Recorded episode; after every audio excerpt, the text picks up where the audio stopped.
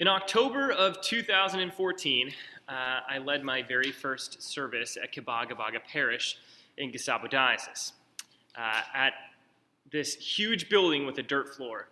And the senior warden just came up to me one week, the week before, and said, This Sunday you are starting an English service at 8 a.m. Now, Joyce was an absolute force of nature, and I recognized that this was not a debate. This was something that was going to happen. And so I did my absolute best to get an order of service together and work with everyone, get my sermon prepared. There were about 30 people there at the first service, in a space better suited for maybe five or 600. For a whole host of reasons, the service was an absolute comedy of errors. It was a train wreck. And I spent the next five and a half years in that pulpit, in that church, with that congregation. And I have so many wonderful stories, many of which I've already shared, I guess.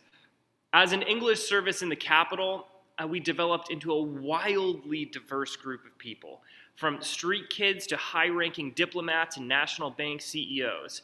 When pastors get together, we often talk about, you know, what's your church culture around some, you know, one issue or another? What is your congregation like? And when I would talk to other pastors, it was hard for me because I felt like I had multiple cultures within my congregation present at any given time. My experience as a missionary was not so much one of moving from one culture to another, though obviously that was true, but rather living between multiple cultures at the very same time. And this expressed itself in all kinds of ways, but here's one example. The first couple years that I moved to Kigali, I was, I was kind of sad because I was never invited to anyone's house for dinner, aside from maybe one or two. And regularly, a person would say, You should come for tea sometime. And I would wait for an invitation. I'd say, I love that. I'd wait for an invitation, and it would just never come. Now, as the congregation grew and more international folks came, um, they actually invited me to their homes to have dinner, say next Sunday. Could you please come by? We'd like to have you. And I concluded that this must be a cultural difference, that um, Western folks or other cultures actually invite you into their home to eat with them. And it was a cultural difference, just not in the way that I thought. My final year in Kigali, the dean of the cathedral gave me a hard time. He said, Brandon, I have now been to your home twice for a meal, and you have not visited my house yet. To which I replied, Maurice, I am so sorry, but you have never invited me. He says, What do you mean? I said that you should stop by for tea sometime. What did you think I meant by that? And at that moment, it hit me. In Rwanda, it's the visitor's job to set the date and time for a visit. And tea, as it turns out, is a euphemism for a full blown meal. My entire time in Kigali, I thought people were paying me lip service to come over, and they were actually issuing me a formal invitation which I never followed through on. Culture is real. Now, moving back to New England and to a church like this feels, by comparison, fairly homogenous. And I expected those cultural realities to be less pronounced, and of course they are. But as many of you know, one of the huge gifts of living between cultures for so long is that you become calibrated to see cultural distinctions and subcultural distinctions more readily. A city like Boston isn't homogenous at all. Even our congregation isn't. We come from so many different subcultures and places. And in our daily lives, we move between these subcultures all the time. At work, in church, in our biking groups or friends, when we move to another place, and in each of these worlds, there are different norms and expectations. There are different ways of inviting people to your house for dinner. Now, Corinth was no different. It was a bustling cosmopolitan town. And a couple weeks ago, we entered into their world with some of the wealthier members of the church eating meat sacrificed in pagan temples, and some deeply uncomfortable with this practice. This ancient city could not have been more different from Jerusalem. But as Paul plants this good news in different types of soil, he realizes that it takes on different shapes under different suns. The fundamental gospel DNA is the vine, is Jesus, crucified and resurrected, anointed with the Spirit. But each climate requires him to tend this vine differently. There are different parasites and pests and weather patterns that require different ways of tending to the vine in order for it to bear fruit wherever he is. Paul puts it like this To the Jews, I became as a Jew, in order that I might win Jews. To those under the law, I became as one under the law, though not being myself under the law, that I might win those under the law. Now, to those outside the law, I became as one outside the law, not being outside the law of God, but under the law of Christ, that I might win those outside law. To the weak, I became weak, that I might win the weak. I have become all things to all people, that by all means I might save some. Now, here's the trouble. I am sure some of the apostles, especially early on, look to Paul and think he is selling out, acting duplicitously. Calling someone two faced is a terrible insult. You can't trust someone if they show one face to one group of people and another one to you. And if we are honest, we all know the temptation to be swayed by different groups of people. We understand how people can be duplicitous. It's easy. People who slip in and out of different settings can want to be liked by all people, to laugh at jokes that we don't think are funny, or go along with things that we would never actually agree with, to be carried along by the strong current of the mood of a room or culture. We are all susceptible to that.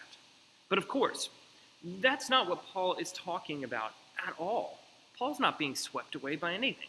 Paul does indeed act like a Jew when he is with Jews and act free from the law when he is in Corinth with Gentiles. But all of this, all of this is governed by the deep logic of the gospel, governed by the fundamental reality of Christ in him, the hope of glory, which is what Paul means when he says the law of Christ.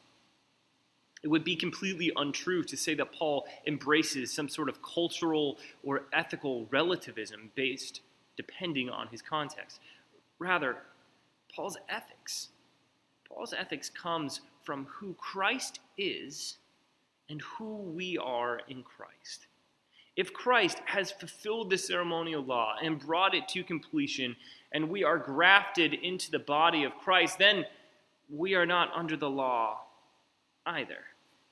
But when he is with Jews who still live under the law, he wants to live a life intelligible to them as Jews.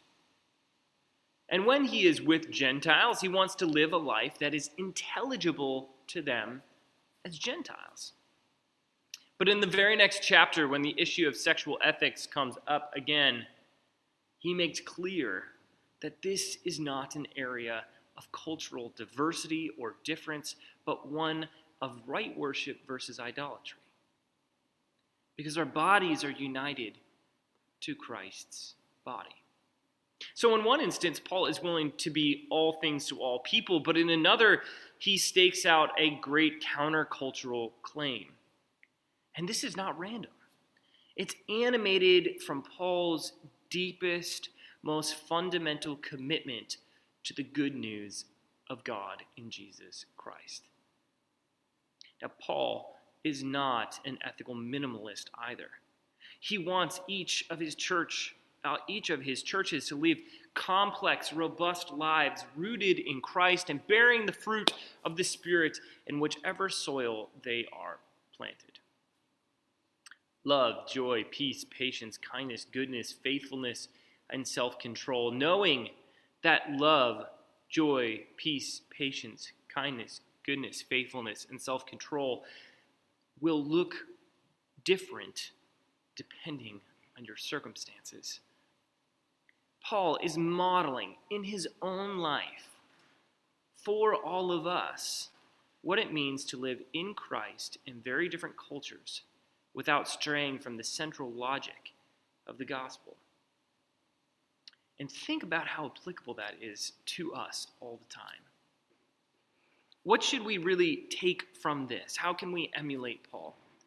Well, friends, we are living in between subcultures and cultures all of the time. And I would encourage you at some point this week to sit down and just think. Think about all the different subcultures and groups of people you live within work, home, family, neighborhoods. Most of us will have at least three, three different kind of subcultures that our lives are lived between. And this presents us with both opportunity and danger. And I want to explore each one of those this morning. First, what are the dangers? The danger, of course, is the soft, slow drift into a kind of relativism. When we are immersed in different cultures, we have to navigate the waters of each, and it can be just exhausting.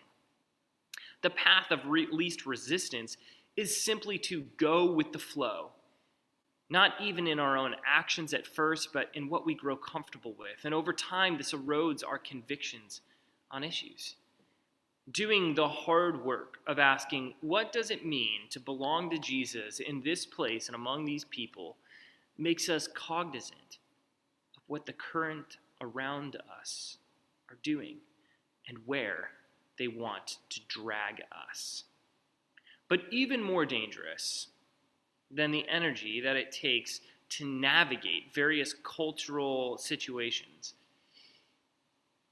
is the rootedness and conviction it requires. And this is so difficult to do. There's a famous dispute between Paul and Peter, where Peter, after spending time with a group from Jerusalem, stopped eating with the Gentiles. And this illustrates something really important to us. Here is how Eugene Peterson paraphrases or liberally translates Galatians 2 11 through 13 in the message. But when Peter came to Antioch, I had to oppose him to his face, for what he did was very wrong. When he first arrived, he ate with Gentile believers who were not circumcised. But afterward, when some friends of James came, Peter wouldn't eat with the Gentiles. He was afraid of criticism from these people who insisted on the necessity of circumcision. As a result, the other Jewish believers followed Paul's Peter's hypocrisy, and even Barnabas was led astray by their hypocrisy. Now, just the fact that we have this story in Scripture ought to be an encouragement to us. These are people just like us, holy and set apart and given the Holy Spirit, yes, and still just like us. Peter has spent his entire life as a Jew who loved and valued the law. And then the Lord says to him, Call nothing unclean which I have made clean. And everything changed. But when he is with his old crew, with his old friends, who may not have heard that voice, it causes him to acquiesce to them, to not stand his ground, to not be rooted in the conviction of the word of the Lord. If the Apostle Peter isn't beyond being swayed by culture and friends, it should make us humble enough to see that we can be as well, especially in places where we are insecure, where it is difficult to put our feet down into the truth of the gospel, where perhaps we desperately want to be thought well of, or be loved, or needed, or admired. I'm reading The Diary of a Wimpy Kid to my children, uh, which is a whole series of hysterical books. And it's the diary of this fictitious, of course, diary of this middle school boy. And it's so funny because his anxieties feel so real. And that anxiety never really goes away, does it? Despite our graduate degrees and accolades. In junior high, we call those feelings of inadequacy adolescence. As professionals, we call it imposter syndrome. And that's okay. Each of us need to know those places of hurt and longing in our own souls. just to name them, to speak them aloud to ourselves and to the Lord, to a trusted friend or spouse. Name those places of insecurity and then plant your feet in the waters of your baptism. Root yourself firmly, not in your own self confidence, but in the surpassing faithfulness and grace of God in Christ. That's where the deepest sense of law, our deepest sense of security should be and can be. In the deep logic of what God has done in the life, death, and resurrection of Jesus. Paul calls this the law of Christ. And this is what gives Paul such supreme confidence. And here's the thing when you do that, after you name those places of insecurity, you will also notice them when they flare up. And when they do, you can understand them rather than just being gripped by them. And if you are not so gripped by them, it allows you to not be so easily swayed, but rather to stand firm with your feet in the law of Christ. That insecurity is one of the things that makes cultural relativism so difficult for us. And finding our security in Christ is the first step toward avoiding that danger. Now, Paul gives us an image of security in Christ security in who he belongs to and who he is that undergirds everything he does, wherever he is. But living in between cultures and subcultures isn't only or even primarily a danger, it's an incredible opportunity. The central law of Christ is one of spirit and love, not a flimsy version of love that just affirms people as they are, but real, firm love that seeks and wills the good of whoever we are with. In verse 19, Paul puts it this way For though I am free from all, I have made myself a servant to all, that I might win more of them. And just, just let that sink in for a moment. Because Paul is rooted in Christ, he is free from all.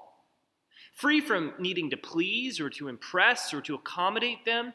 And because he has been able to be freed from them, he is thus able to truly serve them. Because he has been freed from his insecurities, he is able to confidently serve them from his confidence in Christ.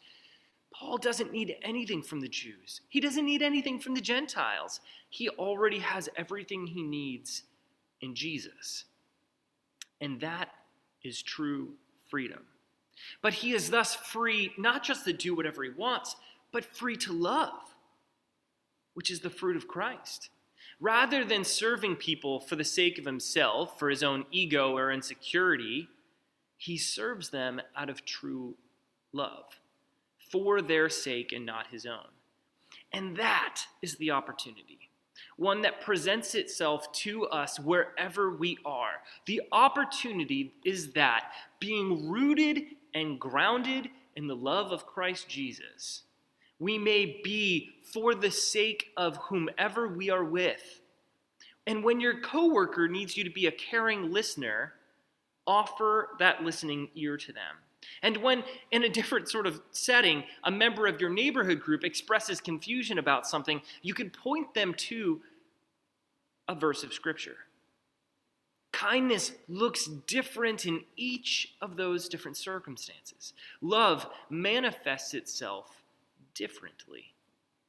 And so, in each of our cultures and circumstance, in, in every venue, we can, fi- we can ask ourselves what it looks like to serve the people around us, what they care about, how they see the world, and how we might enter into that world, to live a life simultaneously intelligible to them and evocatively different from them. That is the work of the Spirit in each of us.